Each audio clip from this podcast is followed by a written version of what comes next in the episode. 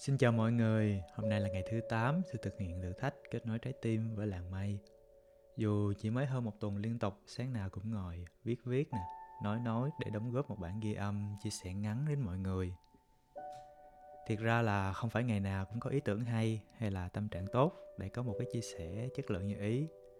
Nhưng mà cái việc tạo ra thói quen mỗi sáng như vậy á, sẽ cảm nhận được là luôn có một nguồn năng lượng lớn tự mình tạo ra cho một ngày mới. Thì à, hôm nay sư xin chia sẻ một vài góc nhìn về lòng biết ơn đến từ à, thầy Minh Niệm. Lòng biết ơn là thái độ rung cảm chân thành trước một sự hiến tặng. Được ghi sắc, được ghi khắc đậm sâu trong tâm và có ý muốn đền đáp bằng cách này hay cách khác trong tương lai. Năng lượng biết ơn khi được phát sinh không những tạo nên sự điều hòa trong các mối liên hệ mà còn có công năng đánh thức những hạt giống cao quý trong tâm hồn và đốt cháy những năng lượng độc hại do ta vô tình lầm lỡ gây ra trong quá khứ. Chỉ cần duy trì ý niệm biết ơn là ta đã thừa hưởng rất nhiều rồi. Huống chi ta biến nó thành hành động, cảm ơn hay tạ ơn, thì năng lượng ấy sẽ lớn mạnh gấp bội. Khiến kẻ đền đáp và người tiếp nhận đều được an vui và hạnh phúc. Vậy trước khi cảm ơn một người ta cần phải có ý niệm biết ơn sâu sắc trong lòng. Đừng tập thói quen nói ra lời cảm ơn một cách dễ dãi như, như một phong cách lịch sự để mưu cầu người khác có thiện cảm hay đánh giá cao về mình. Ít nhất ta phải chọn được nơi trang trọng và thể hiện được lòng thành khẩn của mình và cách cẩn trọng trong từng lời nói.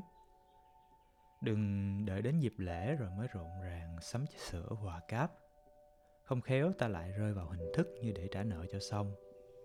Vì vậy ta không nên chú trọng giá trị của những món quà và cũng đừng tập cho đối phương quen đánh đánh giá tấm lòng và giá trị vật chất. Nếu ta đã dùng hết năng lượng tìm kiếm những món quà đắt tiền, thì ta sẽ không còn tự tin xuất hiện trước mặt người kia bằng cả con người vốn rất tuyệt vời của mình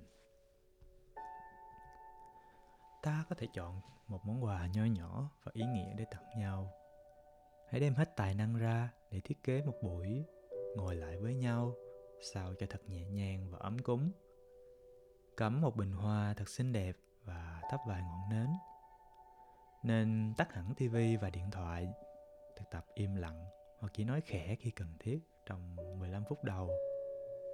Vì không gian yên tĩnh sẽ khiến cho năng lượng trong phòng được quy tụ mạnh mẽ và như thế thì mọi người sẽ cảm nhận được rõ nét sự hiện diện quý giá của nhau hơn.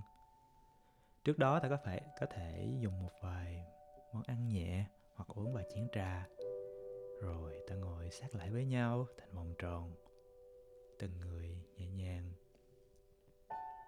Ngồi xuống trước mặt người nào mà mình muốn tạ ơn. Nếu có nhiều đối tượng cần tạ ơn thì ta có thể à, bày tỏ cho nhiều người. Ví dụ như rằng ta nói với ba mình, thưa ba, con rất hãnh diện là con của ba.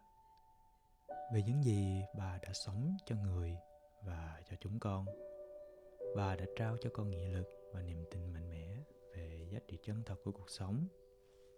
Hay là, mẹ ơi, con vô cùng biết ơn mẹ vì mẹ đã cho con một kho tàng yêu thương vô giá trong những lúc khó khăn nhất chính là lúc con nhớ đến lòng bao dung độ lượng của mẹ nhiều nhất. Là, con yêu quý, ba mẹ cảm ơn con vì con đã tiếp nối ba mẹ một cách xứng đáng. Ba mẹ thật sự tự hào về con. Và, anh xin tạ ơn em vì đã hết lòng nâng đỡ anh, cho anh rất nhiều niềm vui và hạnh phúc trong đời sống vợ chồng. Hoặc là em cũng xin được tạ ơn anh về những gì anh đã mang đến cho cuộc đời em. Dù có lúc em cũng khổ vì anh, nhưng anh chưa bao giờ bỏ mặt em. Và thưa chị chị đúng là một người chị tuyệt vời, người luôn lắng nghe và thấu hiểu. Em cũng rất thương và biết ơn chị. Còn nếu còn thời gian, ta có thể kể cho nhau nghe về tình thương và đức hy sinh của những bậc ân nhân và đi qua đời mình. Dù họ đang có mặt ở đây hay là ở nơi xa, thỉnh thoảng mình có thể hát chúng một vài bài cho không khí thêm trang hòa và ấm cúng. Ta có thể nói ra những lời chân thành ấy với thầy cô hay học trò, với người chủ hay nhân viên, với bạn bè thân thích hay cả với những kẻ đối nghịch với mình.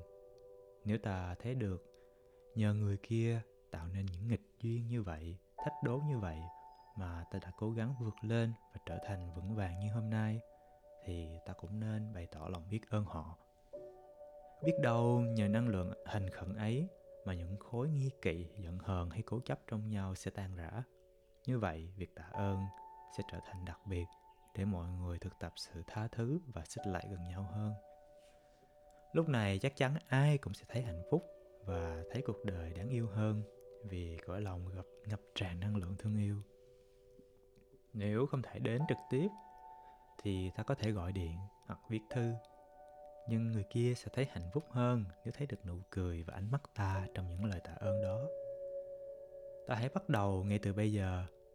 Chính nơi không gian nhỏ của gia đình mình, nếu thực sự thấy được giá trị của việc thực hiện lòng biết ơn, nếu ngày nào chúng ta cũng luôn biểu hiện lòng biết ơn thì vết thương nào cũng chữa lành, khó khăn nào cũng vượt qua và đỉnh cao nào cũng vươn tới. Tinh thần này sẽ có phần soi sáng cho đức tin và đỉnh cả đức tin của nhân loại rằng sức mạnh tình thương có thể xua tan mọi bóng bóng tối khổ đau trên thế gian này. Cuối cùng là một bài thơ của thầy tạ ơn người hiến tặng hạnh phúc lòng thương đau để sớm mai thức dậy, còn nhớ gọi tên nhau. Xin cảm ơn mọi người đã cùng lắng nghe và hẹn gặp lại lần sau.